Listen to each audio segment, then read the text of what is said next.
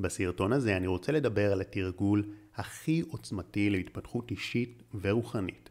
לא כל אחד בשל לתרגול הזה, אבל אם אתם בשלים, זה הדבר הכי חזק שיש.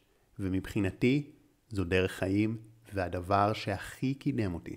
ולפני שנסביר את התרגול לעומק, אני רוצה לתת לכם משל שימחיש את הנקודה בצורה מדויקת יפה וגם משעשעת. איש אחד מתקשר לרופא המשפחה שלו ואומר, היי, hey, אני מטלפן אליך מפני שאני מודאג מאשתי. היא נעשית חירשת. אני קורא לה הרבה פעמים, והיא לא עונה. אני רוצה שתבוא לראות אותה. הרופא עונה, אוקיי, אבל לפני שיבוא, בוא נאבחן את מידת החרשות. בוא תקרא לה ממרחקים שונים ונראה מאיזה מרחק היא שומעת. אז מכיוון שהאישה עמדה במטבח, האיש החל מחדר השינה וצעק, מריה! אבל היא לא ענתה. הוא התקדם למסדרון וצעק, מריה! עדיין לא הייתה תשובה. כך הוא המשיך, התקרב כשהוא צועק, מריה! מריה! ושום תגובה. לבסוף, האיש עמד ממש מאחורי אשתו, הניח יד על כתפה וצעק לה, מריה! היא הסתובבה אליו בזעם ואמרה, מה אתה רוצה? מה? מה?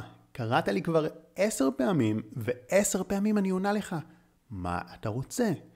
כל יום אתה נעשה יותר חירש. אתה חייב ללכת לרופא. בום. אתם מבינים? הרבה פעמים כשאנחנו מזהים בעיות מסוימות אצל אנשים אחרים, זה משקף לנו משהו בעצמנו.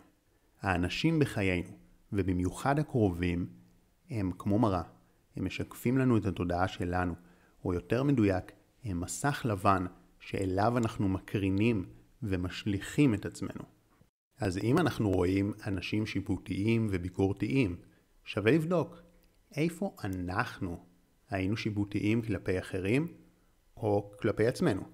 אם אנחנו מרגישים שאנשים לא נחמדים אלינו, לא מקבלים אותנו, שווה לבדוק איפה אנחנו לא מקבלים אחרים, או את עצמנו.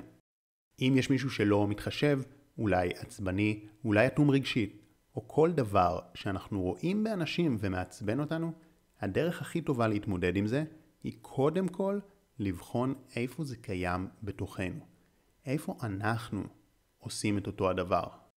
זה אימון סופר קשה, אולי הכי קשה, אבל הנדירים והאמיצים שמוכנים לתרגל אותו על אמת, הם האנשים המאושרים ביותר, וברמת ההתפתחות הרוחנית והאישית הגבוהה ביותר.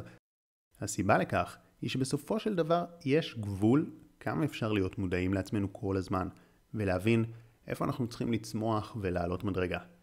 אבל אם מבינים שאנשים סביבנו משקפים לנו משהו בתודעה שלנו, אז אנחנו יכולים כל הזמן לדעת איפה נשאר לנו לעשות עבודה.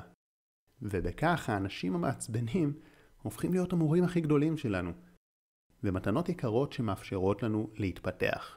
עכשיו, זה נשמע יפה ורומנטי בתיאוריה, אבל בזמן אמת מדובר בתרגול מאתגר, ולכן חשוב עכשיו, כשאתם רגועים ושלווים ופתוחים לרעיון, להתחייב לעצמכם, ולקחת על עצמכם את התרגול הזה, כי זה פשוט יטיס אתכם למעלה כמו בקסם.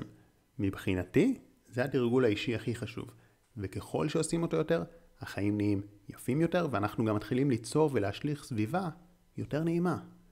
בתור התחלה, ההמלצה היא לזהות מה הדבר שהכי מפריע לכם באנשים אחרים, ולהתחיל לחקור מה החלק שלכם ביצירה של זה. רואים, ברגע שיוצאים לדרך על אמת זה נעשה מאתגר, אבל תאמינו לי, זה משתלם בסוף. עכשיו רגע לפני שנסיים, יש דגש חשוב מאוד. אין הכוונה להאשים את עצמנו במה שאחרים עושים, זה רחוק שנות אור מאשמה. מדובר פשוט בהבנה שאם יש משהו שחוזר בחיים שלנו, כנראה אנחנו יוצרים אותו ומשליכים אותו, אבל אשמה כאן לא רלוונטית בכלל. ודבר נוסף שחשוב לזכור, זה שגם כשאנחנו רואים באחרים דברים טובים, אנחנו משליכים עליהם. אז אם אתם רואים את הטוב והיופי בהרבה אנשים, זה אומר דברים מאוד טובים עליכם. מאחל לכם תרגול משמעותי ועוצמתי. שחר כהן